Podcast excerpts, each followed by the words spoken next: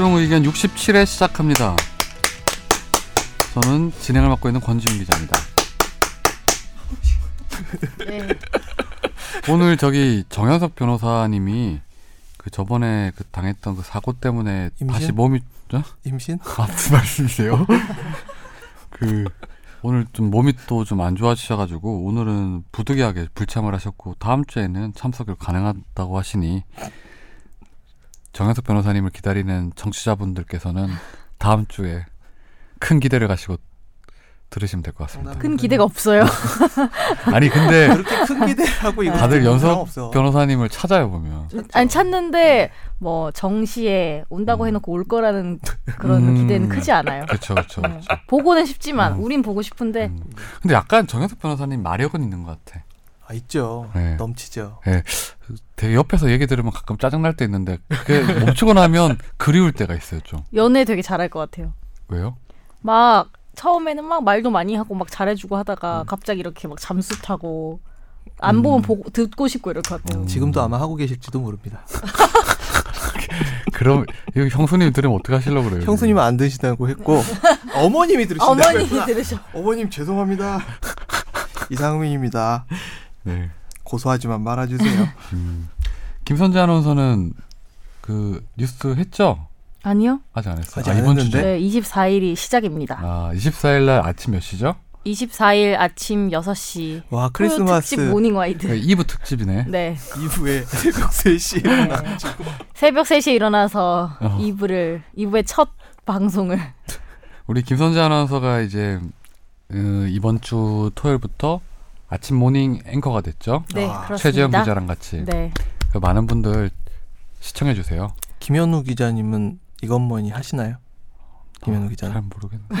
왜 이번 관심? 주에 이번 주에 큰 했나요? 관심이 없어요, 지금. 아 김현우 기자가 지금 토요일 이제 8시 앵커가 장예원. 아나운서랑 같이 음, 근데 이해를 해 주셔야 되는 게 토요일, 일요일 근무를 하고 평일에도 매일 나오고 이러면은 그래도 주 그렇게? 해야죠.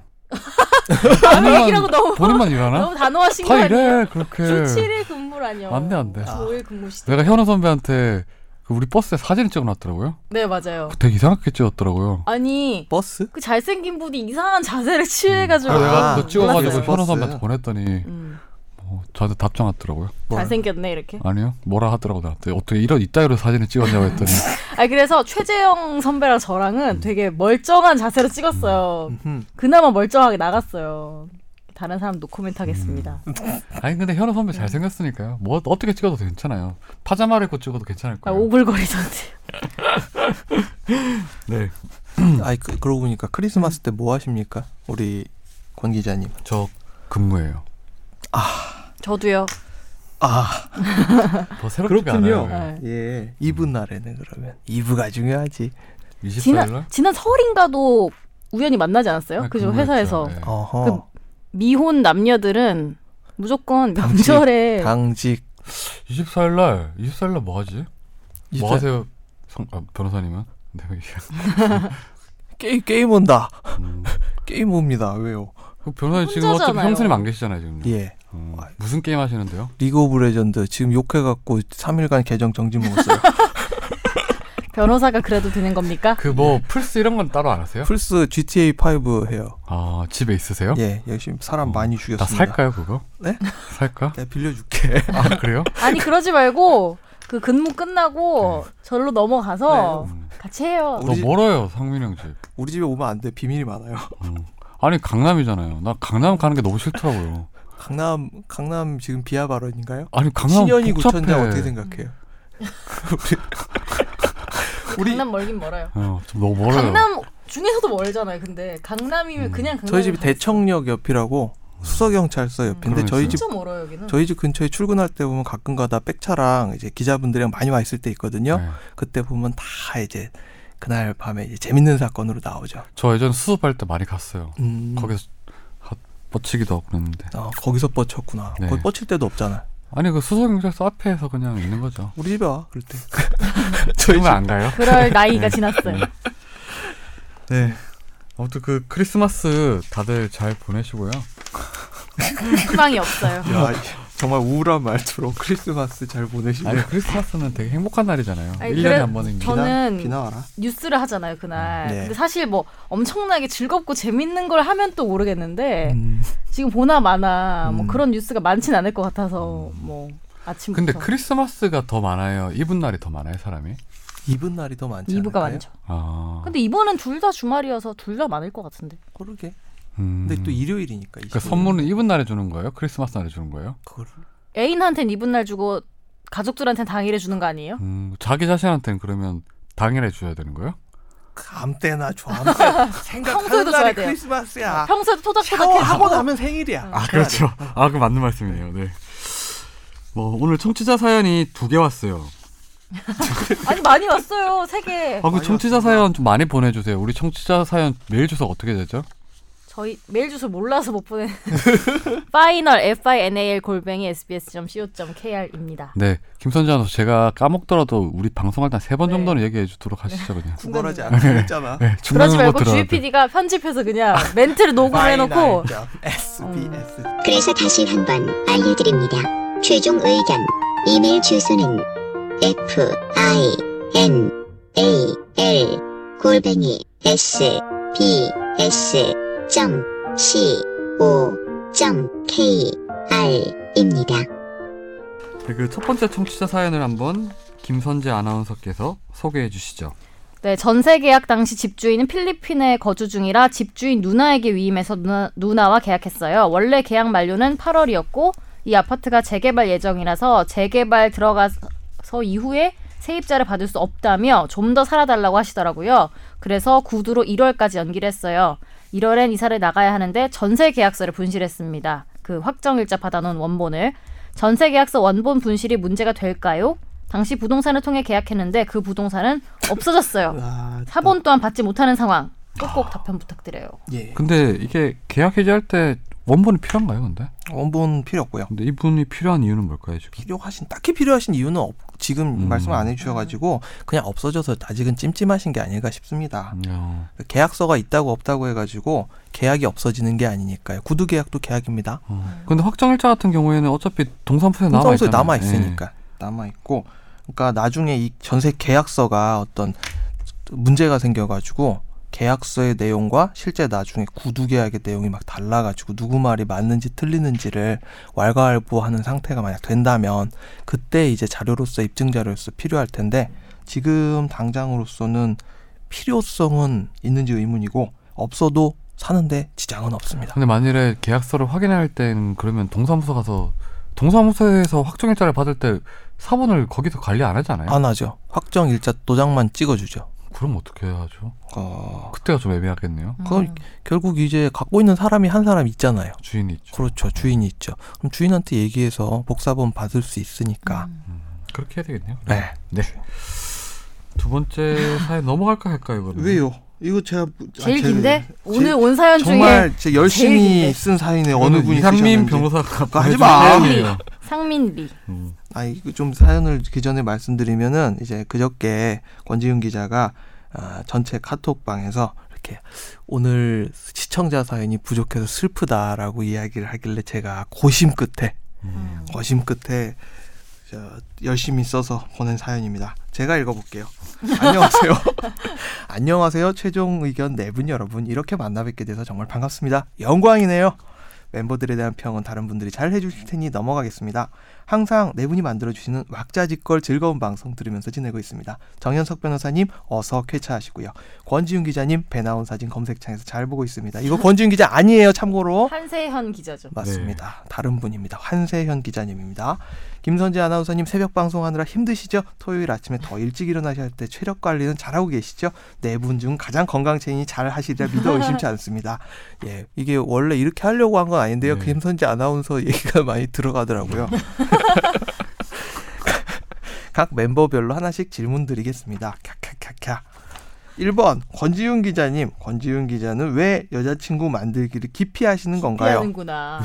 깊이. 깊이 혹시 여혐인가요? 아니면 쓰라린 그녀의 추억을 아직 머릿속에서 잊지 못하고 계시는 건가요?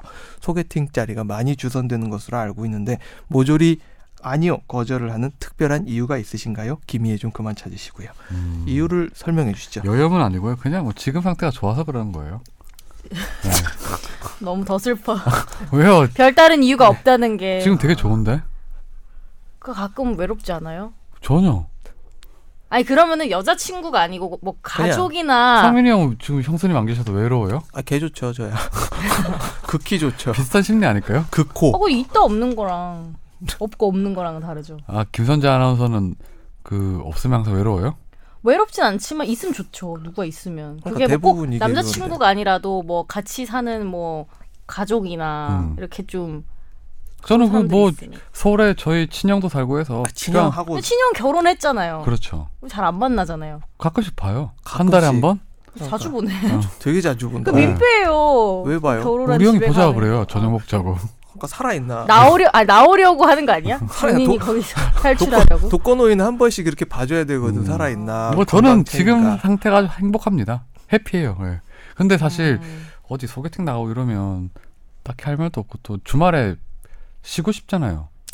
귀찮구나. 이 김선재 사람- 아나운서 주말에 쉬고 싶지 않아요? 근데 저도 소개팅 같은 거 별로 안 네. 좋아하고 왜냐하면 불편하잖아요. 모르는 사람이니까. 그런데 그거를 극복했을 때 오는 그런 기쁨과 행복들 있잖아요. 음. 꼭 그것만 있는 것도 아니고. 아니 우리가 주말에도 잘 못 쉬는데 주말 주 5일 이틀 다 쉬는 경우도 거의 없는데 음. 그럴 때 푹 쉬어야죠. 그럼 저기 저그 잠실 세내역이라고 이름 바뀌는 신천역 거기 옆에 국빈관 나이트 좋은 데 있거든요.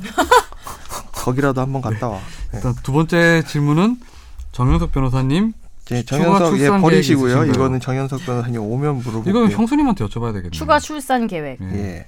우리 순 형수님한테 나중에 한번 제가 세, 번, 물어보겠습니다. 세 번째 질문은 세 번째 사연 네. 김선재 아나운서님은 지금 SBS에 입사하셨을 때와 3년 차 자신 모습을 비교해 봤을 때 어떤 부분이 가장 성장했을 거라고 생각하시나요?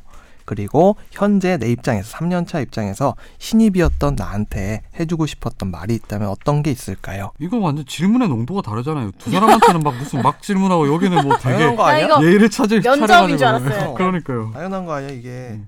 어. 성장이요. 네 성장.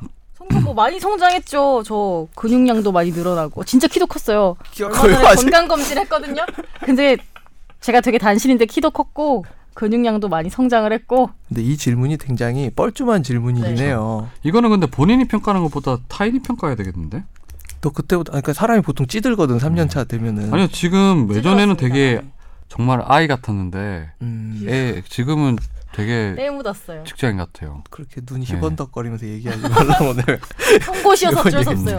아우 진짜 마부작침 진짜. 마부작침 많이 검색해 주세요. 네 검색 많이 해주세요. 제일 중요한 거예요 저한테. 아니야 컨텐츠가 좋습니다. 네. 신입이었던 나에게 해주고 싶은 말. 3년 전 나에게 해주고 싶은 말. 운동을 열심히 해라.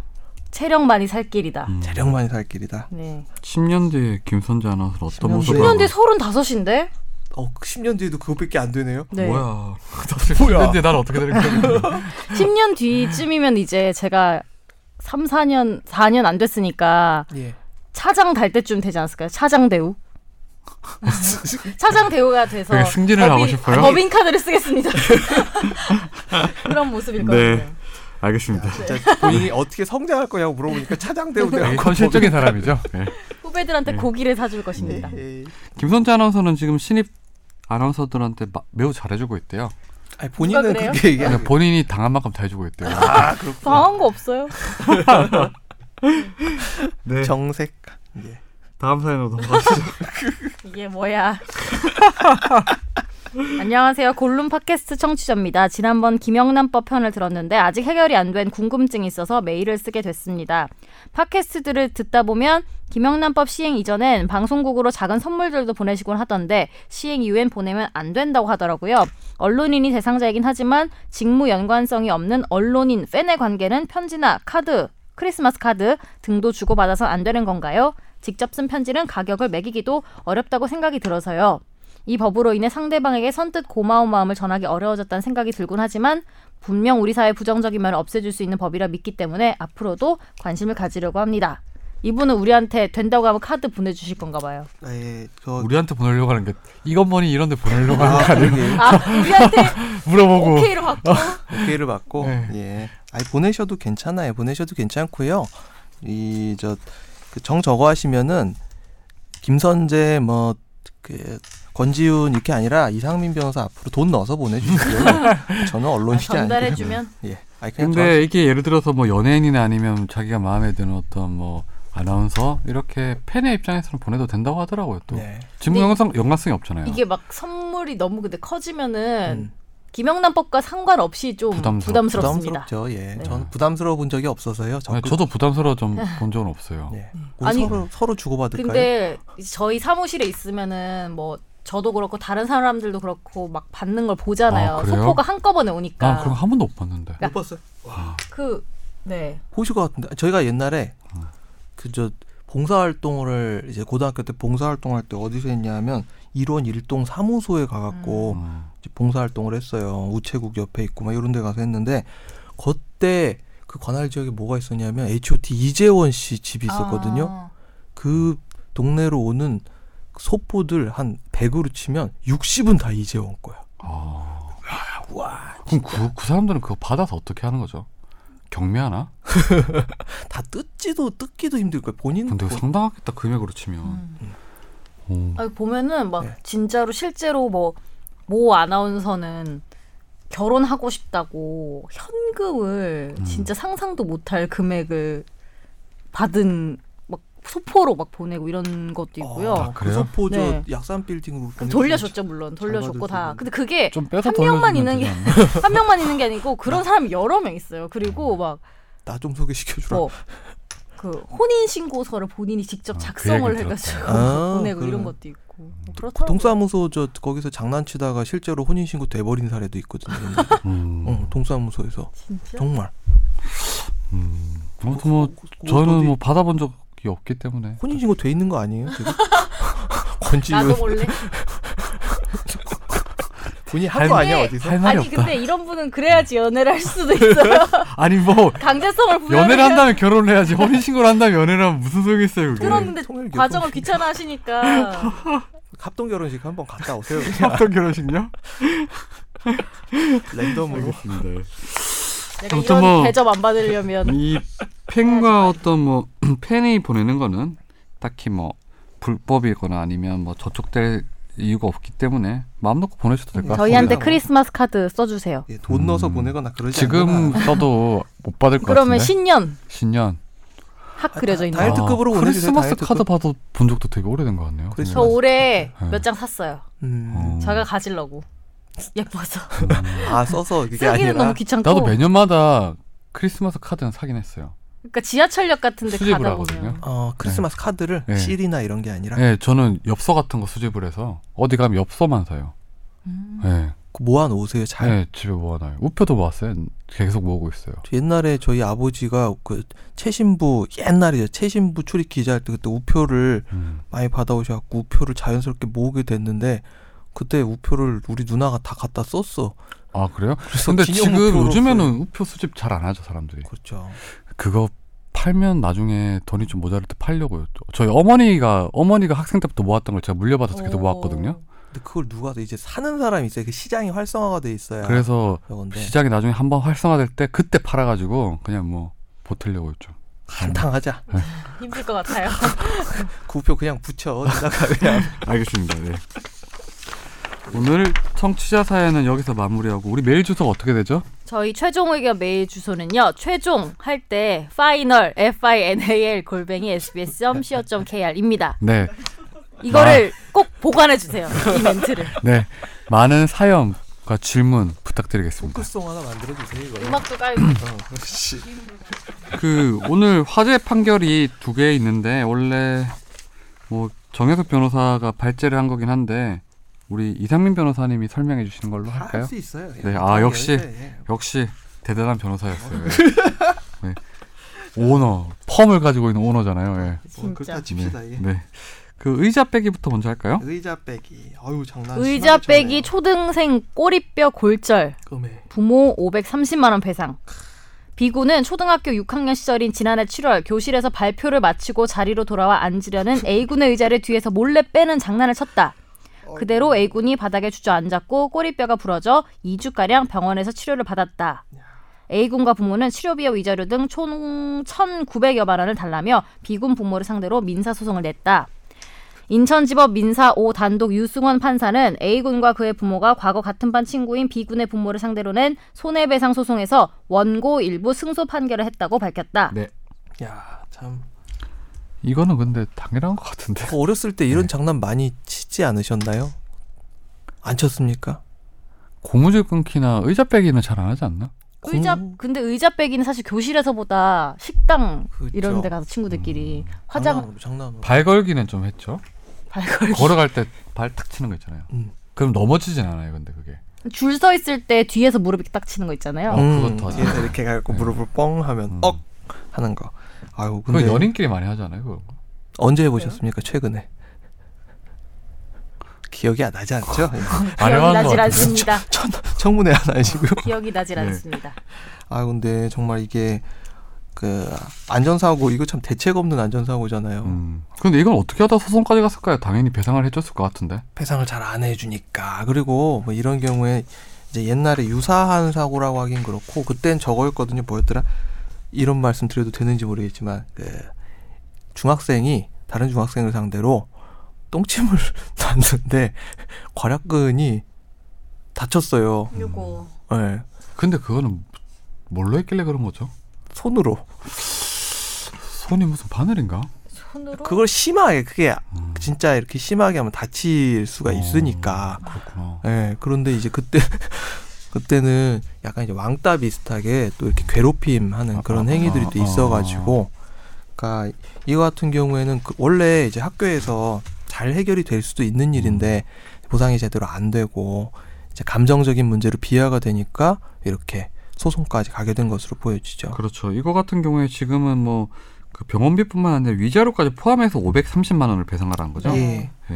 어차피 사실관계와 다툼이 없을 테고 어, 학생 초등학생이니까 당연히 뭐 부모가 책임을 지겠죠 이거는요. 그렇죠. 예. 그러니까 책임 무능력자, 책임을 네. 질수 없는 사람이 있거든요. 그러면 그 사람의 이제 보호자, 네. 이 경우엔 부모님이 될 텐데 부모님도 함께 손해를 배상하셔야 됩니다. 그뭐 음. 형사적으로 치면 촉법 소년 뭐 이런 거저 그런가. 만 14세 네. 이하면 이제 촉법 소년이라고 해서 공식적으로는 처벌을 안 받는데 이제 뭐 소년원을 간다는데 우리가 음. 생각한 소년원 소년원 가고 할 수 있죠. 이건 여차하면 형사처벌도 받을 수도 있겠어요. 이렇게 다쳤으면. 다쳤으면 근데 요거는 뭐 거기까지는 안 갈 것 같아요. 꼬리뼈가 다치면 진짜 무섭잖아요. 이게 되게 고질적인 게 되고 음. 다른 건 부위는 깁스를 할 수 있는데 꼬리뼈는 깁스를 합- 할 수가 없어서 자연 치유될 때까지 무작정 기다려야 된대요. 복대에 차고 이렇게 갈비뼈 저거 하는 우리 정연석 변호사님이 생각나네요. 저는 그 예전에 초등학교 때 배웠던 중학교 때인가 초등학교 때 배웠던 게 생각이 나네요. 어떤가? 그때 동의근이랑 꼬리뼈가 발달된 사람들이 진화가 덜 된 사람들. 그렇다고. 그런 그러니까. 내가 제가 동의근이 막 움직여요. 귀가 움직여요. 이렇게 막. 음, 어 움직인다. 어, 이게 귀왜 그러네. 어, 응. 그렇게 살아요? 그러니까 내 진화가 덜 꼬리뼈도 발달이 돼 있는 게 많이 튀어나온 거라면서요. 네. 근데 나 예전에 꼬리뼈가 많이 안 튀어나왔다고 생각했는데 살이 빠지고 난 다음에 보니까 아, 꼬리뼈가 많았구나. 살이 쪘을 때는 안 보였는데 아무튼 그렇습니다. 네, 예. 꼬리뼈 튀어나온 사람이 말뚝박기 하면 아파요. 아픕니다. 네. 이런 예 그러니까 절대로 이런 장난 장난- 음, 하지 마세요. 예 하지 마십시오. 위험합니다. 애기들이 안 듣겠지. 들어 임마. 좋은 방송이야 임마. 음, 다음 화재 판결로 넘어갈까요? 사적 복수. 네. 어, A 씨는 지난 2월 29일 오전 1시께 자신의 여동생을 성폭행한 B군 등 10대 2명을 불러내 얼굴과 배 부위 등을 수차례 때렸다. 그는 연락을 받고 온 친구와 함께 이들을 차에 태워 공터로 간 뒤 일명 엎드려 뻗쳐 자세를 하고 번갈아 구타하기도 했다. 여동생에게 이렇게 집단으로 몹쓸 짓을 한 동네 10대들을 보복 폭행한 20대를 법원은 선처했다. 대구 고법 형, 제1형사부는 상해 혐의로 재판에 넘겨진 A씨 등 20대 2명에 대한 항소심에서 징역 10개월에 집행유예 2년, 징역 6개월에 집행유예 2년을 각각 선고한 원심을 깨고 형 선고를 유예했다고 19일 밝혔다. 재밌는 사연이죠. 이게 사실 사적 복수잖아요. 예 사적 네. 복수. 네. 옛날에 이제 외국에 뭐였더라 무슨 killing 뭐인가 하는 영화가 있었는데 자기 그 흑인 아버지가 자기 딸을 성폭행한 그 범인을 직접 죽이고 나중에 이제 그렇죠. 예. 그거는 실제로 있었던 일이잖아요. 예. 예. 뭐였죠? 영화 제목 혹시 기억나시나요? 그 소설이 앵무새 죽이기는 아니죠. 그게 아닐 텐데. 잠깐만. 왜 기자인데 그거 모릅니까? 그거 왜 몰라요? 영어를 모르는 거. 아닐까요? 예, 영어를 잘 몰라서. 아무튼 그거는 실제 있었던 일이잖아요. 예. 그거는요. 그러니까 예. 1심에서는 여기 아까 김선재 아나운서가 말씀을 드렸듯이 사적 복수는 허용되지 않기 때문에 네. 그러니까 사적 복수로 가장 우리나라에서 유명해지신 분한분 계시지 않습니까? 우리 회장님, 아 음. 청계산 회장님이 그냥 어? 그 중앙지법 합의부에 나와가지고 그냥 근데 어, 그건 사적 복수라기보다는 자기 아들이 잘못했는데 또 잘못을 같이 한 거잖아요. 예, 이거는 뭐 사실 사안이 좀 다르죠. 예, 이게, 사안이 다르죠. 예, 피해자의 그 가족이 이제 가해자한테 가한 건데, 예, 음, 가해자한테 가한 건데 집행유예 2년, 징역 10월, 징역, 징역 6개월에 집행유예 2년을 각 선고했다가 이게 요- 약간 SNS에 잘못 퍼져 있더라고요. 무죄를 받았다라는 음. 식으로. 그건 아니고 선고를 유예하는 판결을 내린 겁니다. 어떤 그게 형량 거- 중에 제일 낮은 거잖아요. 이게 음. 예, 기본적으로. 형을 지금 밀어놓는 거예요. 집행유예가 아니라 형 선고 자체를 미루는 거예요. 집행유예는 형 선고는 이미 해놨는데 그 형의 집행만 징역 6개월을 너는 살아야 돼. 그렇지만 네가 2년 동안 조용히 살면 그건 안 해줄게. 집행을 안 할게라는 게 징역 6개월의 집행유예 2년이라는 거고요. 형 선고유예는 형 선고 자체를 일단 2년간 밀어줄게. 네. 그럼 그 2년 뒤엔 어떻게 없었던 돼요? 없어져요. 없어진 아. 일이 됩니다. 뭐 가장 이게 법으로 봤을 때 처벌은 가능하지만 이 과연 이게 가벌성 있냐라고 봤을 때 실제적으로. 선고유예를 많이 예. 하잖아요. 예. 뭐 예컨대 뭐 어떤 음 전에 그거 그 조중동 불매 운동했던 것 같은 경우에도 벌금형 선고유예가 있었나요? 벌금형 보통 선고유예는 네. 근데 벌금형에 많이들 하거든요. 음, 거의 벌금형에 하죠. 그리고 그때 뭐 정당 가입 같은 거 정치 중립 위반으로 기소됐던 사안 같은 경우에도 선고유예 같은 것도 많이 예. 있었죠. 예.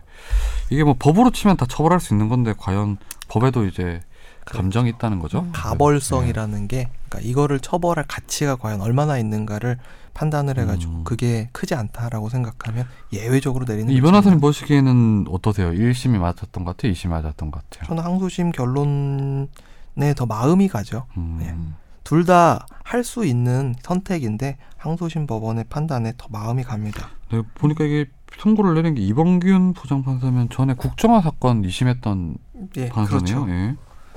음, 근데 할머니. 오빠 네. 오빠가 동생 대신에 이거 때린 거 보니까 지난번에 얘기한 것 같은데 생각났어요. 쌍둥이 좋아하는 남자 얘기.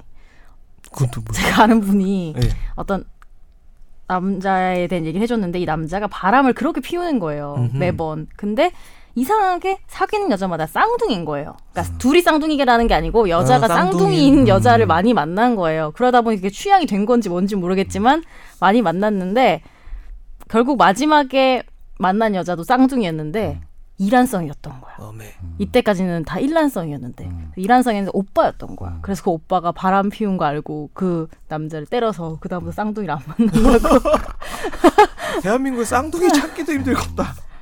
라고 합니다. 참고로 이 사건에서 선고유예 나왔던 이유 중에 하나는 합의가 됐고요. 네. 합의가 됐고 무엇보다 이제 그 여동생 자기 여동생이 당한 그 범죄 자체가 되게 심했어요. 음. 그러니까 이거에 과연 음 이게 사실 그 피해자 입장은 자기가 똑같은 피해를 안 당해보면 모른다고 하잖아요 실제로 네. 그래서 그 가족들 입장에서는 그 사법 시스템 자체를 불신을 하지 않더라도 그냥 되게 열이 받을 것 같아요 저도 음. 그렇게 보면 예. 그렇죠. 그것도 그렇고 이제 이런 일이 생겨가지고 나중에 서로 똑같이 전과자가 음. 되면은 사법 시스템에 대한 불신은 당연히 생긴다고 보거든요. 음. 그러니까 쌍방폭행 사건에서 그런 일 되게 많이 일어나잖아요. 저쪽이 먼저 때리고 내가 훨씬 많이 의도 맞았는데 나는 전치 6주 나오고 이랬는데 쟤나 나나 쟤 벌금 얼마 나오고 나 얼마 나와 이러면은 이거는 그 사람이 할 말이 되게 음, 많은 사안이 그렇죠. 되거든요. 그러니까 이런 대부분 피해자분들 만나서 인터뷰를 해보면 대부분 이런 되게 비슷한 말씀 해요. 그 가해자 쪽은 법을 하나도 안 지키고 자기들한테 부- 피해를 줬는데 나는 왜 이 법 절차, 이 지연된 절차를 통해서만 이렇게 해야 되냐. 음. 그리고 뭐 이 사람들 가서 저 감방에서 만- 따로 음. 맞는 것도 아니고 밥을 먹으면서 그냥 있는 건데 자기는 그걸 참을 수 없다. 그래서 이제 뭐 뭐라도 이제 고용을 해가지고 좀 어떻게 하- 하고 싶다 이렇게 하는 건데 음. 음, 그래서 유사한 취지의 이야기가 지연된 정의는 지, 정의가 네, 아니다라는 그쵸. 이야기도 있습니다. 어, 아무튼 뭐 아무쪼록 그래도 저도 뭐 이렇게 선고유예 나온 거는 좀 심정적으로는 참 크게 동의가 되네요. 네. 사람인지라. 네. 오늘 화재 판결은 여기서 마무리하고 음, 오늘 집중 탐구 주제는 원래는 저희가 제목을 다룰 때 두 변호사님이라고 했는데 예. 한 변호사님이 그 불출석 하시는 바람에 불출, 불출석하면 보통 쌍불 처리를 하는데 그렇죠. 두 사람 다 안 나오면요. 네. 예, 뭐 쌍불 처리가 뭔 소리냐 하면 여러분들이 혹시 본인 소송을 하실 수도 있을 테니까 민사 소송에서 원고가 불출석하는 경우가 있습니다. 피고 측만 나오고요. 네. 그러면은 에, 재판장 입장에서는 사건을 진행할 실익이 없어지기 때문에 피고도 안 나온 걸로 해가지고 사건 없던 걸로 합시다라는 취지의 이제 예, 조서를 쓰게 되거든요. 이걸 쌍불 처리라고 합니다. 쌍방불출석 처리라고 합니다.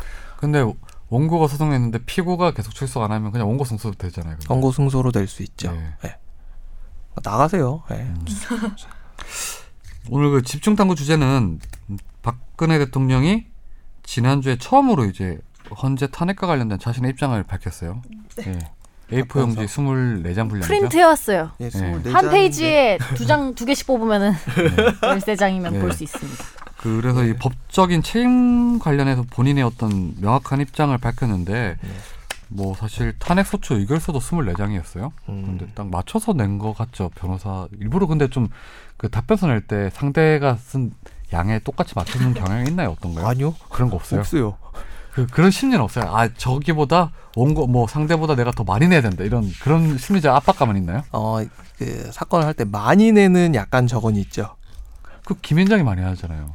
저도 많이 했어요. 태평양도 많이 하고. 저 제일 많이 내본 게 네. 서른 388페이지짜리 의견서도 내봤어요. 음. 있는 거 없는 거 다 내는 거네요. 그럼 사실상. 논문이지 그냥 그냥. 아니 근데 저는 궁금한 게 예.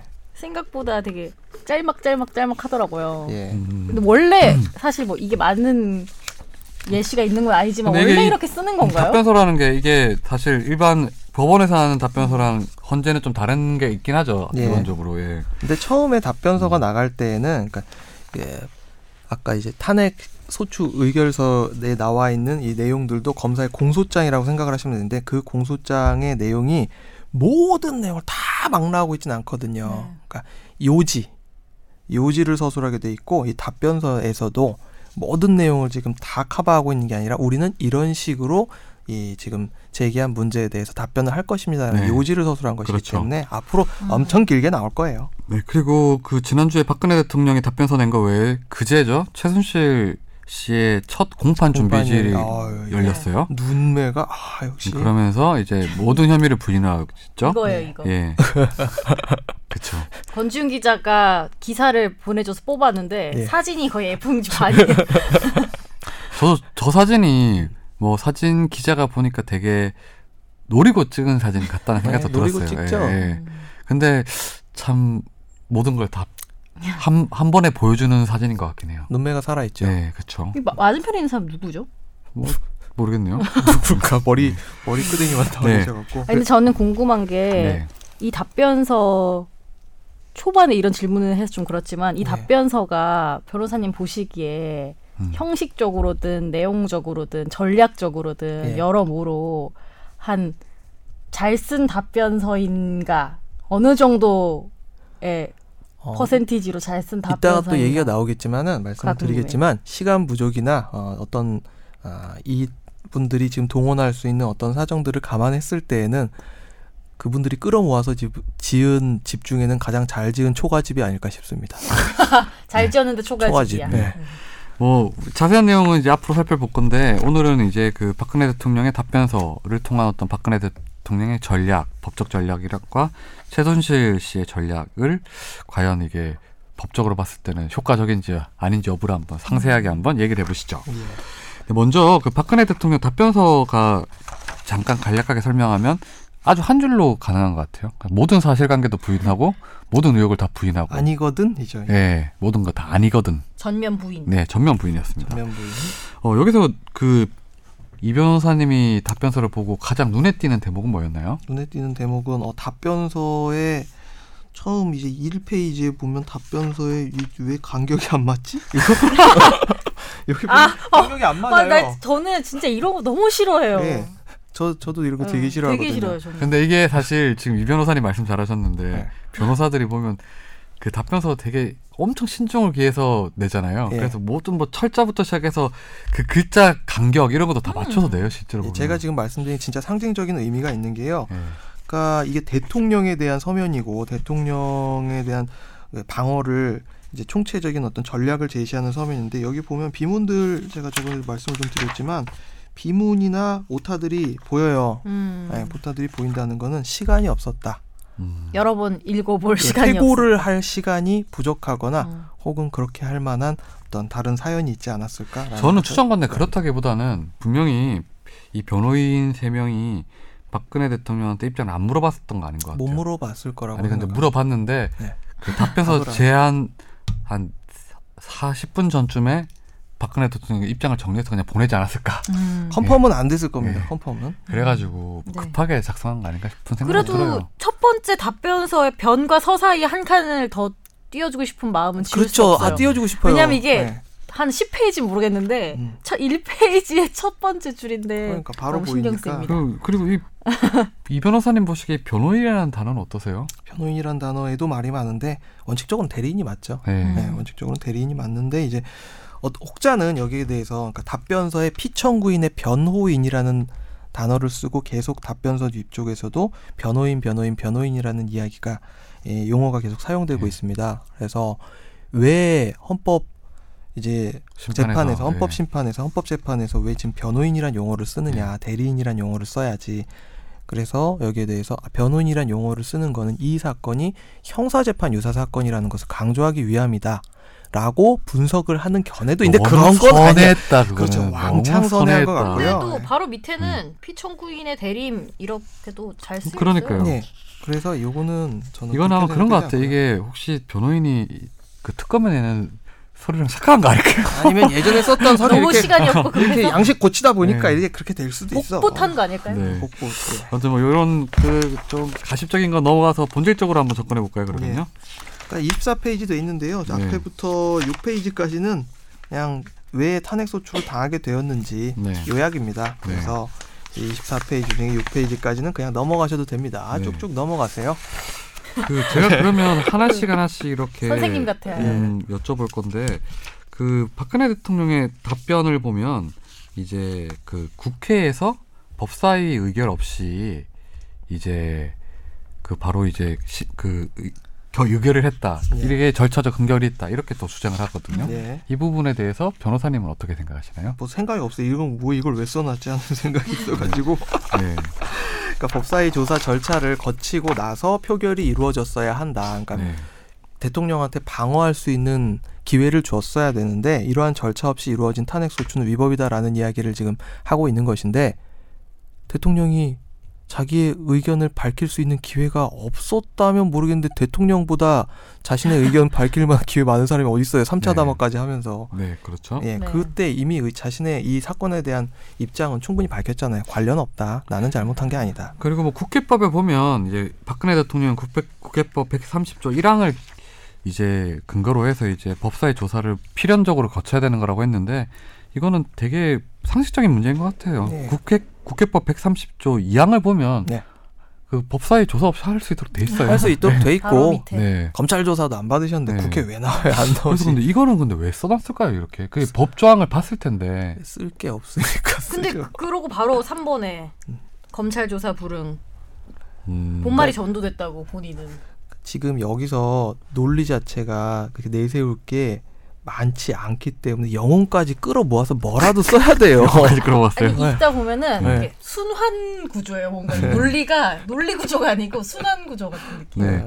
일단 법적인 부분을 좀 살펴보면 또 이제 그 박근혜 대통령 측은 무죄 추정의 원칙을 또 주장했는데 그 변호사님 무죄 추정의 원칙이라는 게 개념을 한번 정확하게 설명을 해주세요 일반 시민들한테 이걸 어느 얼, 어떤 때 사용을 할 수 있는지에 대해서 판결이 확정되기 전까지 형사 판결이 확정되기 전까지 절차상 이 사람이 이제 범죄자로 취급되지 않는다는 것을 의미하는 것이고 물론 거기에 대해서는 수사 절차상 어떤 예외 사유가 있긴 하지만 체포나 구속된 네. 상태에서 수사를 받고 이런 예외가 있긴 하지만 절차상 혜택을 받는다는 것이지 이 지금 헌법상 탄핵 심판에. 무죄 충정 원칙이 탄핵 심판에 뭐 준용이 될 이유도 없고요. 네. 네, 준용이 될 이유도 없고 그리고 뭐 연좌제하고 나중에 엮어 가지고 이야기를 하셨는데 이거는 대통령 본인의 그 법률 위반, 헌법 위반 행위에 대한 판단을 지금 받고 있는 것이지 연좌제하고는 아무 관련이 없는데 이걸 또 네. 왜 써놓으셨는지 이게 무죄 추정의 음. 원칙이라는 게 기본적으로 이제 형사 절차에 들어갔을 때 말하는 거잖아요. 그렇죠. 예, 근데 이 그 탄핵 심판 같은 경우에는 형사 절차가 아니잖아요, 기본적으로. 그러니까 저쪽에서 이쪽에서 지금 말씀을 하시는 것은 형사 절차다 실질적으로 네. 그 이야기를 계속 강조를 하고 있는 거죠. 네. 그래서 형사 절차에 수반한 굉장히 정치한 네. 그 어떤 허들을 넘어가야 이 탄핵 심판에 대한 인용이 가능하다는 논리를 계속 전개하시고 계신 것이고요. 음, 그렇죠. 그리고 이제 검찰 조사 불응 부분 관련해서도 좀 박근혜 대통령 입장을 밝혔어요. 왜 안 받았는지에 대해서. 아, 참, 예. 방어권 남용의 포기, 포기로 볼 수 없고 참고인으로서 당연히 보장되는 권리 행사에 불과한 것이다. 맞는 얘기입니다. 예, 네. 맞는 얘기인데 이게 이론상으로 맞는 얘기인데 가시겠다고 하셨잖아요. 그렇죠. 네. 예. 그때 우리가 네 얘기했잖아요. 그래서 권지윤 선생을 이제 박원경 선생님한테 넘겼는데 결론적으로 제가 그래도 이제 일국의 대통령의 자리를 믿었던 거죠. 박근혜 대통령을 믿었던 게 아니라 대통령이란 자리를 믿었는데 예. 대통령이 국민 앞에서 한 약속은 그래도 어떤 알았죠. 기본적으로는 지킬 줄 알았죠. 그렇죠. 근데 아예 안 받을 줄은 전혀 예상을 못했어요, 저는요. 그러니까 그 뒤로 이제 다 항에 살펴보면 이 8페이지 다 항에 살펴보면 어 대통령이 임의적인 검찰 조사에 며칠간의 연기를 요청하였고 잘못된 수사 결론에 침묵 또는 동의하지 않았다고 하여 뭐 이런 식의 표현을 하시고 계신데 임의적인 검찰 조사에 단순히 며칠간의 연기를 요청한 건 아니시거든요. 사실관계가 다르죠, 이거는요. 네, 최순실이 구속 기소되기 구속 기간에는 한계가 있는 것이고 열흘 또는 20일 한계가 있는 것이고 그 사이에 조사를 받아야 한다는 걸 민정수석이 모를 리는 없고 그거를 분명히 전달을 했을 것인데 그 기간을 넘어서겠다는 의도가 너무나 명확했기 네. 때문에 이거는 본말이 전도된 네. 주장이라고 생각합니다. 그리고 저기 이 답변서의 큰 맥락에 보면 대부분이 이제 뭐 이전 정권 사례를 들기도 하잖아요. 다른 사례를 드는데 이게 뭐 일종의 뭐 형평성을 좀 강조를 해서 뭐 재판 전략으로 많이 쓰기 쓰이기도 하던데 변호사님 보시기에 지금 박근혜 대통령은 뭐 다 대형 수사 과정에서 뭐 검찰 수사의 편향성을 문제 삼고 뭐 출석에 불응한 경우도 있고 구속영장이 발부됐는데도 당사 내에서 농성했던 뭐 국회의원도 있고 자기가 이게 이것 때문에 탄핵당할 만큼 잘못은 아니다. 검찰 조사를 받은 게안 네. 받은 게 네. 이런 음, 논리 구조는 어떻게 생각하세요, 변호사님 보시기에는요? 뭐 할 수는 있는 얘기인데 설득력이 있는지는 의문이고요. 음, 근데 대통령이 안 한 경우는 없잖아요. 이게 국회의원들은 그런 경우가 있어요. 뭐 그러니까 제일 많이 나오는 저 그, 수사 과정에서 소위 말하는 공소 제기 위법을 주장하는 경우가 있거든요. 재판할 네. 때왜 쟤는 기소 안 하고 나만 기소해요? 음. 라고 하는 얘기 많이 나오면서 이거 공소 기각 사유입니다. 네, 라고 그렇죠. 주장하는 사유들이 특히 옛날 네. 공안 사건 보면 되게 많았는데 아, 그 사, 그런 사유는 하나도 안 받아들여 줍니다. 걔는 걔고 너는 너지. 음, 이게 가장 큰 논리죠. 같은 것 같게 다른 건 다르게. 그렇죠. 어차피 기소에 대한 권한은 검찰의 정권이고 네. 그걸 다 감안을 해가지고 너는 기소한 거고 아닌 것인데 이게 자의적인 정말 형평성을 위반한 평등권과 행복 추구권을 위반한 그런 기소가 아닌 이상에는 네. 그게 아닙니다라고 하는 게 음. 일관적인 대법원의 시각입니다. 네. 그 이 변호사님 보시기에 또 좀 주의 깊게 보셨던 대목이 있으신가요? 이거 왜? 어, 뭐 다 사실이 아니라니까 뭐. 그러니까 이게 사실관계는 빼고 네. 예를 들어 법적인 주장을 봤을 때 그러니까 검찰 조사 네. 불응하고 검찰 판단에 대한 비판이 아, 지금 아까 방금 말씀 주셨던 국법 질서와 국민 신뢰를 깨- 깨버렸다는 주장은 본말이 전도된 것이다 이런 이야기가 나와 있는데 어 요거는 검찰 조사에 불응한 게 과연 누구의 탓일까를 생각을 해보면 참 이거는 다시 본말을 전도시켜야 돼요. 예 이거 음. 본말이 180도 돌아갔다 180도 돌아가서 다시 360도 돌아온 셈이 아닌가 음. 근데 박 대통령은 또 답변서에 검찰 공소장은 검사 의견일 뿐이라고 이렇게 했더라고요. 네. 음, 그러면 어떻게 해야 되는 거예요, 그러면요? 검찰 판단 비판할 수 있죠. 네. 그리고 비판할 수 있고 실제로 무죄 나오는 경우도 있고 뭐 그렇죠. 다 많은데 많은데 적어도 검찰 조사에 불응을 한 것 자체는 네. 누가 뭐라고 해도 이거는 사실 할 말이 없다고 저는 음. 생각을 해요. 근데 도대체 무슨 얘기를 해야지 아니라고 안 할 것인지 잘 궁금하긴 해요. 네, 아까 지금 아침에 오다 보니까 여기 엘리베이터 타고 오다 보니까 우리 이완영 의원님이 어디 이제 지금 하고 있잖아요. 네, 국정감사 청문회 하고 있죠. 청문회 하고 있는데 그 청문회에서 스- 질문은 안 하고 본인이 위증 교사를 한 게 거짓으로 밝혀진 이유를 막 판례를 이렇게 보여주면서 막 하고 계시더라고요. 음. 이완영 의원 뭐 네, 뭐 말을 10시 아끼겠습니다. 40분 경이었습니다. 네. 그 그리고 보면 이제 박근혜 대통령의 답변서 내용 중에 보면 촛불 집회를 언급한 게 있어요. 예. 그 혹시 보셨나요? 그 부분? 봤습니다. 예. 거기 보면 제가 좀 읽어드리면 예, 기본적인 맥락은 그거예요. 그 시민 100만 명이 촛불 집회에 참여했다는 이유만으로 이제 뭐 탄핵이 되는 거면 앞으로 이제 그 100만 명 참석할 때마다 다 탄핵시킬 거냐 아주 네. 이번 사안에 대해서 참 본인의 어떤 인식이 여실하게 드러난 것 같아요 이거는요 그렇죠 사람들이 많이 생각한다고 해서 그것이 나를 끌어내릴 사유가 된다고 생각하니 네 그러니까 일시적인 뭐 어떤 여론이 음. 여론 때문에 뭐 자기를 이렇게 끌어내려도 되냐 예. 뭐좀 러프하게 얘기하면 이런 건데 음 과연 이 촛불 집회에 대해 이렇게 평가하는 부분을 과연 쓰는 게 과연 이게 뭐 국민 어차피 답변서 내용이란 게 상당 부분 공개될 걸 알면서도 이렇게 네. 썼던 이유가 있을까요? 그 시간이 없고 아니 그 시간이 없던 게 아니라 그냥 굳이 이그 이걸 예, 썼어야 굳이 하는. 이걸 거론할 필요가 있었나 싶어요. 그러니까. 이 초안을 누가 잡으셨는지 의문이죠. 음, 저는 이거는 사실 이, 이 단락이 빠진다고 해서 크게 뭐 상관이 없을 것 같은데 이거는 되게 국민의 정서를 국민의 여론을 너무 모르는 거 아닌가 싶어요. 근데 헌법재판소에 예. 국민의 여론에 따라서 판단을 하지 말아라라는 취지의 뉘앙스의 전달은 충분히 될 수 있죠. 아 그렇죠. 근데 그거는 그런데 예. 굳이 촛불 집회란 단어를 예. 언급하면서까지 할 필요가 있나 싶, 싶었다는 거죠 이제. 음. 돌려서 음, 그러니까요. 예. 되게 윤문으로 바꿀 수도 있었, 있었을 텐데 안 그러니까. 그리고 이제 뭐 국민투표 얘기도 했었어요. 그러니까 예. 국민투표로 이제 대통령의 재신임을 묻지 못하니까 뭐 일시적 여론조사만으로 이제 탄핵 근거로 삼으면 안 된다 이런 논리를 전개하기 위한 건데 이 정도만 써도 됐을 텐데 굳이 촛불 집회까지 써가지고 그거 부스럼이 된 거 아닌가 싶어가지고. 재신임하니까 뜬금없이 오세훈 시장 생각나는. 음. 그리고 보면 이제 그 박근혜 대통령 대리인단은 이제 큰 논리 중에 하나가 이제 헌법 법률 위배 행위에 대해서 얘기를 한 게 있어요. 예. 그러니까 법률 위배가 안 되면 헌법 위배도 안 된다. 네. 이거는 이제 이런 주장을 하게 된 배, 배경은 그런 거 아니겠어요? 이제 본인이 탄핵 사유로 삼은 뭐 법률 위배 행위로 삼은 행위 중에 뭐 상당수가 이제 그 현행법으로 처벌이 안 되는 부분이 물론 네. 있어요. 뭐 네. 인사농단이나 기타 여러 가지 부분에 대해서는 현행법 처벌이 안 되는데 그런 것까지 탄핵 사유로 삼으면 되냐? 이런 논리를 전개하기 위한 것 같은데 이 변호사님 보시기엔 어떠세요? 그 전제 사실 자체가 잘못됐고요. 법률 위반했다고 해서 헌법 위, 법률 위반이 아니라고 해서 헌법 위반이 아니다. 그건 아니죠. 음. 헌법 위반 될 수 있죠. 헌법은 추상성을 갖고 있는 대원칙인데 네. 음, 그 헌법의 구체적인 내용을 법률로서 정한 것인데 헌법의 모든 내용을 다 법률로서 정해놓지 않을 수도 있거든요. 그래서 음. 현행법 법률상 위법이 아니라고 하더라도 헌법 위반은 얼마든지 될 수 있는 더 것이거든요. 그러니까 예. 근데 이건 왜 이렇게 했을까요? 그 전제를 세워놔야 네. 똑같은 질문을 왜 이랬을까요? 그 전제를 세워놔야지 네. 예, 전제를 세워놔야지 나중에 형사 재판에서 유리한 결론이 났을 때 그 결론을 가지고 봐라 형사 재판에서 지금 이 혹은 음. 어, 조사된 사실에 의거할 때 지금 우리한테 법률 위반이라는 딱지가 붙여지는 건 무리다. 자연스럽게 헌법 위반도 될 수가 없는 것이다. 라는 결론으로 가기 위함이 아닌가 싶습니다. 근데 이 부분은 사실 근데 제가 앞에도 좀 말씀을 드렸는데 그 박 대통령이 대리인이 좀 그 자승자박한 측면이 있는 것 같아요. 왜요?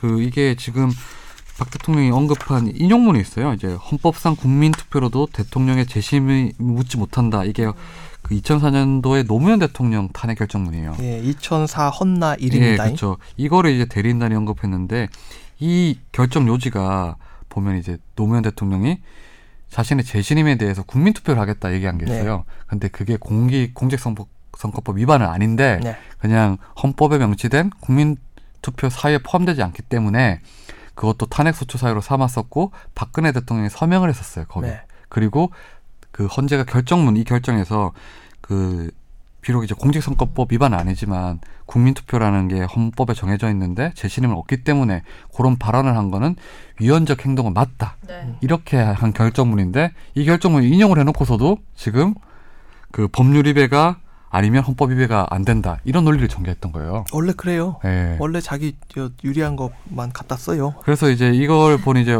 여러 헌법 교수들이 이거는 전혀 이제 준비도 하지 않은 채 자신이 무슨 결정문을 인용했는지도 모른 채 이제 이 답변서를 쓴 거다. 음, 저는 전반적으로 보면서 문득 그런 생각이 들었어요. 막 예를 들면 이걸 막 우리가 분석하고 이러고 예. 있는데 이 중에서 어느 거를 고도의 전략으로 짠 건지 아니면은 어, 쓰다 보니 이렇게 된 건지 그게 약간 구분이 안 되는 부분들이 음. 되게 많더라고요. 그러니까 분석하는 것조차 우리가 네. 민망할 정도로 음, 그렇죠. 그리고 그, 그 박근혜 대통령은 탄핵 절차가 이제 대법원 확정 전까지 정지돼야 된다 이렇게 얘기, 또 주장을 했어요. 아, 그리고 또. 연좌제도 얘기를 했죠. 주장을 했죠. 예. 최순실 씨 때문에 왜 자기가 이렇게 해야 되냐. 그 연좌제다. 뭐 그런 건데 우리 김선재 아나운서는 네. 어떻게 생각하세요? 연좌에서 뭐가 연좌인 건지 잘 모르겠다라는 생각이 듭니다. 이 그러면은 뭐 예. 인생은 다 혼자 사는 거죠. 아니 근데 연좌제다라는 게 기본적으로 이제 친족 간에 성립되는 거잖아요. 자기가 저지른 저지르지 않은 죄에 네. 의해서 자기가 영향을 받는다라고 그냥 생각하면 연재자인데 네. 이거는 이제 지금 대통령 본인의 스스로의 행위에 대해서 문제를 삼고 있는 것이기 때문에 연좌제는 그냥 뭐 왜 썼는지 사실 잘 모르겠고 음, 그리고 그 지금 본인이 이렇게 탄핵 심판을 받게 된 게 본인이 중대한 어떤 헌법 위반 행위이기 때문에 그런 거잖아요. 그러니까 논리가 그런 식으로 연관될 수는 있겠죠. 어떤 방식이냐? 나는 잘못한 게 없고 최 씨가 잘못했다. 최 씨가 잘못한 것 때문에 네. 지금 아, 받고 있는 것이고 음. 최 씨의 잘못이 인정되었다 하더라도 그것은 나에 대해서 영향 끼쳐서는 안 된다라는 구조가 성립이 된다면 가능하겠죠. 음, 그럼 연좌제를 하지 말라 해놓고 최 씨 재판을 대법원 확정될 때까지는 탄핵 절차를 중지시켜 달라고 하고. 있어요. 왜냐하면 피청구인과 공모 공동 정범 관계에 있는 최순실에 대한 형사 재판이고 이것이 탄핵 심판 청구와 동일한 사유이기 때문이다라는 게 11페이지 각주 1에 이제 그렇게 설명을 하고는 있습니다. 예, 근데 사실 이거는 이미 수많은 사례를 통해서 그럴 필요가 없다는 게 많이 많이 지금 나왔던 거잖아요. 거기다 이제 한 네. 가지 더 추가해서 거기 각주 2번을 보시면 위 적용 법조를 근거로 다만 이건 탄핵 심판 절차를 지연할 의도는 전혀 없습니다. 그 대법원의 그 법원 대법원하고 건재는 뭐 기간도 다를 뿐만 아니라 기능도 다르기 때문에 기본적으로 예를 들어서 우리가 그 통진단 해산 청구 같은 경우에도 대법원 확정 판결이 나오기 전에 이미 다 예. 헌재에서 결정을 내렸어요. 예, 이미 김기춘 선생이 네. 이틀 전에 다 알고 있었고요. 이. 네, 그렇죠. 그래서 이거는 뭐 사실 좀 근거가 약한 주장이긴 하죠. 그리고 수많은 선례가 있었고. 예. 그러니까 이따가 어, 지, 아니, 지금 그냥 말씀을 드려도 되겠다. 네. 이게 왜 이런 답변서가 나온지 저희가 비판적으로 이야기를 좀 말씀을 드리고 있지만 네. 전략이 있을 거 아니에요, 기본적으로. 그냥 일단- 바보가 아닌 이상. 일단 시간이 없습니다. 상- 네. 참고로 이 답변서가 나 전략이고 자시고 할. 그러니까 저희가 만약 어떤 사건 큰 사건을 수임을 한다. 모 사건을 수임을 했다라고 한다면 뭐 가령 어느 회장의 횡령 사건이다라고 치죠. 한뭐 1조 원대 횡령 사건이다라고 치면 법무팀하고 회의를 진짜 밤새도록 해요. 음. 밤새도록 잡고 한 일주일은 그 회사 가가지고 보기도 하고 자료를 붙잡고 계속 그것만 보는 데만 해도 일주일 걸리거든요. 봄에 가령 태평양이다. 그러면 한 변호사 한 14명씩 달라붙어 가지고 그거 한단 말이에요. 그런데 지금 이 사건 같은 경우에는 세 분이에요, 변호사가. 네. 세 분이시고 각 사무실이 달라요. 음. 본인 하시는 일들도 있으시고 그러니까 누가 한 명이 컨트롤 타워가 딱 돼가지고 누구 누구 일해 이렇게 아, 뭐 부장하고 이렇게 사원 이렇게 일하듯이 한 게 아니라 서로 나름대로 존중을 해줘야 된단 말이에요. 음. 컨트롤 할 수 있는 입장이 아니에요. 그래서 누군가가 이걸 써야 되는데 이 쓰려면 뭔가 자료가 필요하잖아요. 그럼 조사를 해야 되잖아요. 조사를 하려는데 할 수가 없어. 왜 자료도 없고 사람한테 물어봐가지고 관계 당사자한테 물어봐가지고 그 당시에 어떤 일이 있었는지를 얘기를 들어보고 그게 왜 아닌지에 대해서 그 경위를 들어봐야 되는데 사건 당사자들 만날 수가 있나요? 다 수감이 돼 있기도 하죠. 근데 예. 하나도 만날 수가 없고 그래서 제가 아까 영혼까지 끌어모으고 없는데 열심히 지은 집이 초가집이라도 말씀드린 이유는 쓸 자료도 없고 아무것도 없어요. 대통령이 만났을까요? 못 만났을 거예요. 근데 사실 자신에 대한 탄핵이 탄핵 관련된 거고 이게 결국은 어느 정도 특검 수사랑 연관된 부분도 있긴 한데 변호인들을 만나서 어느 정도 자기 입장을 좀 구체적인 사실관계에 대해 설명을 해줘야 되는데 저도 이 변호사님하고 같은 생각이 안 만났을 것 같아요. 그러니까 네. 이렇게 네. 추측을 하는 이유는 보통 이런 사건들이 일어나면 민정수석 출신 변호사들이 음. 다 카바를 쳐요. 네. 왜냐면 그 사람의 대통령 출신 그러니까 예전에 노태우 전두환 씨도 마찬가지였고 노무현 전 대통령 탄핵 심판 때도 마찬가지였고 민정수석이라는 사람이 그 사람의 이 대통령의 일거수일투족을 다 봐하면서 소위 말해서 탁하면 척하는 그런 관계가 돼 있기 때문에 이제 그 사람을 가장 잘 변호할 수 있는 위치에 있고 믿을 수 있고 그리고 이 사람을 만나지 않더라도 대통령이라는 사람은 만나기 힘들잖아요. 그래서 그 사람이 만나지 않더라도 변호를 할 수 있는 어떤 그 베이스가 마련되기 마련인데 근데 이 요구는 그게 아니란 말이죠. 근데 이게 뭐 변호인 변호인이 뭐 그냥 박 대통령을 변호인 변호 대리한다는 이유만으로 욕을 할 수는 없어요 기본적으로 네. 왜냐하면 누구든 방어권 행사할 수 있기 때문에 다만 이제 좀 그래도 일국의 대통령의 탄핵 심판에 대한 답변서인데 네. 그거 치고는 참 많이 부족했던 건 예, 같아요. 글자 간격을 맞추지 않는 거에 네. 혼납니다. 이건. 그리고 결국 이렇게 뭐 논리가 좀 약간 빈약하기도 한데 그래도 하나의 전략을 통해서 이렇게 했던 것 같은데 결국은 뭐 시간 끌기 아닌가 싶어요. 네. 이게 제, 좀 탄핵 절차를 좀 지연시켜 보자 그런 거 아닌가 싶은데 그 이 변호사님 보시기에 이 탄핵 절차를 좀 되게 지연하려고 하는 이유가 뭐라고 생각하세요? 네, 이제 다음 대선을 준비하는 거라고 확신하죠. 새로운 정권이 반대되는 정권이 들어서면 성- 당연히 이제 전 정권에 대한 청산 작업이 당연히 들어갈 텐데 네.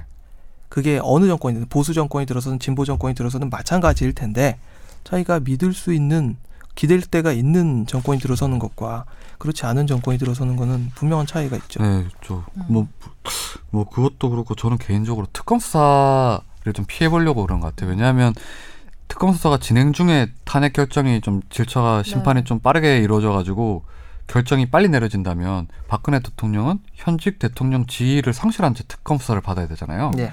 그러면 이제 본인 입장에 지금 비록 직무 정지를 당하고 있지만 대통령직은 그대로 유지하고 있으니까 뭐 강제 수사에 대해서 거부할 수 있는 뭐 명분도 있고 사실 권력도 있고 네. 그다음에 대통령직을 유지하고 있으면 뭐 수사 정보 같은 거 취득도 용이하잖아요 기본적으로. 네, 훨씬 용이하죠. 예, 근데 탄핵이 빨리 예를 들어서 1월 달에 내려져 버린다. 그러면 본인은 이제 대통령직을 상실한 채 특검 수사 뭐 지금 대통령직이라면 유지하고 있다면 특검 수사 같은 경우에도 마- 많아도 두 번 정도뿐이 안 받아 안 봐도 되는데 네. 대통령직 상실하면 영장까지 청구할 수 있잖아요. 수사집도 실제로. 못 예. 짓고 예, 그리고 지금 어제 특검 저그 사무실 현판식 하면서 열 군데 들어갖고 네. 이제 털었잖아요. 네. 아, 이런 건 좀 멋있더라고요. 음. 대부 막 이런 것. 어, 저, 아, 그렇게 해야 돼, 수사는. 그래서 아마 이렇게 타, 최대한 탄핵 절차를 지연시켜가지고 음. 대통령직 계속 유지하면서 특검 수사를 받고 싶어 하는 것 같아요. 기본적으로 보니까. 네. 저 근데 좀 내용적인 질문 아닌데 갑자기 궁금한 게 생겨서 예, 이 아, 변호사분들은 예. 돈을 얼마나 받나요? 그거는 진짜 그건 궁금합니다. 이상민 변호사도 모를 거예요. 아니. 대, 그래도 뭔가 어, 이중환, 소가집이라도 지어서 대답해 주세요. 이중환 변호사님이 59세 15기, 사법변호사님 15기고, 손범규 변호사님 66년생에 28기고, 최명성 변호사님이 78년생에 36기니까, 그, 돈, 돈은 별로 못 받았을 건데, 이건 사실 이거 돈 큰 돈을 받고 하는 사건은 아니죠. 근데 그러면은 누가 돈을 줘요? 대통령 사비로 줘야죠. 이거. 사비로 줘야죠. 네. 이거 사실 또 세금으로 주는 건 아니겠죠? 세금으로, 그러니까 제, 제가 혹시나 세금으로 주면 안 되고, 해서 예전에 그 누구냐, 그 노무현 대통령 아니 아니 이 노무현 대통령 말고 이 저번에 지금 검찰 수사 받으실 때 대통령 저, 유영하 변호사 네. 유영하 변호사 돈도 사비로 줬다고 음. 하더라고요. 음. 예. 550 VAT 포함해서 네. 네, 그렇게 했다고 합니다. 진짜로. 근데 사실 요 변호사비도. 뭐 대통령이야 그렇겠지만 대기업 회장 같은 경우에는 법인 자금을 하잖아요. 네. 예. 컨설팅 비용. 나 사실 그것도 이해가 안 돼요. 잘. 음. 어, 본인이 내셨는데 음. 그렇죠. 저는 얘기를 한 적이 없습니다, 회장님. 마지막으로 우리 궁금증 해소됐습니다. 김선재 아나운서가 네. 음, 한줄 평을 해주세요. 한이 줄평이요? 답변서를 본 느낌. 답변서를 본 느낌이요? 네. 음. 다 아니라고 하니까 우리도 할 말이 없다. 그래요? 이상민 변호사는 어떠세요? 이게 김영환 전 민정수석 비망록이 계속 하나하나씩 공개가 되고 있지 않습니까? 네. 이게 이걸 보면은 2016년에 지금 이 뭐 최순실의 국정농단에서 한 단계 더 업그레이드가 돼가지고 관제대모가 부활한 흔적이 고스란히 나타나 있단 말이죠. 음.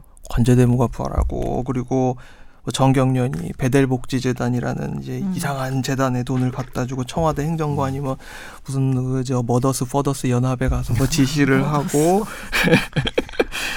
그리고 탈북민들을 그쪽에서 네. 2만 원에 데려다가 뭘 하고 뭐 이런 식으로 얘기를 하고 정권 입맛에 맞지 않는 사람들은 유령 단체를 섭외를 하고 고발을 하게 만들고 거기에 대해서 언론의 기능을 상실시키게 해가 정윤의 문건을 이제 어떻게 저렇게 얘기를 한 데는 이제 세금으로 조져라 해가지고 어? 들어가고 수사기관을 통해서 압박하고 심지어는 정권의 비판적인 언행을 한 김동진 판사 집 주소 알아내가지고 네. 그 앞에 가가지고 시위하게 만들고 그러니까 사회 시스템을 싸그리 망가뜨리려고 하는 것이 핵심이고 심지어 시스템이 있는 척 잘 돌아가는 척 하면서 기망을 하면서 그게 핵심이고 언론 기능을 무력화시키고 반대되는 입장 취하는 사람 막 감시하고 그리고 유령 단체를 이용해서 막 방해하고 고발하고 막 기업들로부터 돈 막 삥 뜯어갖고 물론 기업들이 그 와중에서 돈을 또 주면서 갖고 가는 게 있었죠. 자발적 기부를 하시죠. 예, 자발적 기부를 하셨죠. 유령 단체에 갖다 주고 기업들은 그 대가로 원하는 것을 갖고 가고 음. 그리고 관제 집회에 협력한 단체들의 사람들을 뽑아가지고 비례대표로 꽂아주고 예, 있습니다 실제로 뭐 국회의원들 계시고요. 그러니까 이런 걸 보면서 제가 옛날에 국회의원 중에 제일 코미디였던 사람이 저는 친박연대 비례 1번 양정래 씨라고 생각을 했는데요.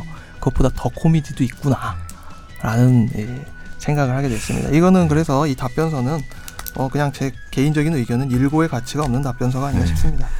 무엇에 대한 답변인가? 음, 사실 저는 이 답변서 보고 이제 대통령은 사라졌다는 생각이 들었어요. 진짜 피의자 박근혜만 남았다는 생각이 들었어요. 네. 근데 뭐 법률가 입장이나 법률적인 걸 떠나서 국민들이 이걸 봤을 때 진짜 허무한 것 같아요. 네. 너무 허무하고. 그래서 더 이상 이제 뭐 탄핵 결정이 어떻게 됐든 상관없이 결과가 상관없이 대통령이 사라진 상태인 것 같아요. 이제. 제가 이 답변서를 보고 나서 네, 1kg가 빠졌습니다. 아무튼 오늘 방송은 여기서 마무리하겠습니다. 크리스마스 이브 그리고 크리스마스 복된 크리스마스 되시고요. 눈은 네. 안 오겠지만 여러분들 행복하고 아름다운 성탄절 맞으세요. 네, 저는 눈 오기를 간절히 기도하겠습니다. 고맙습니다. 감사합니다.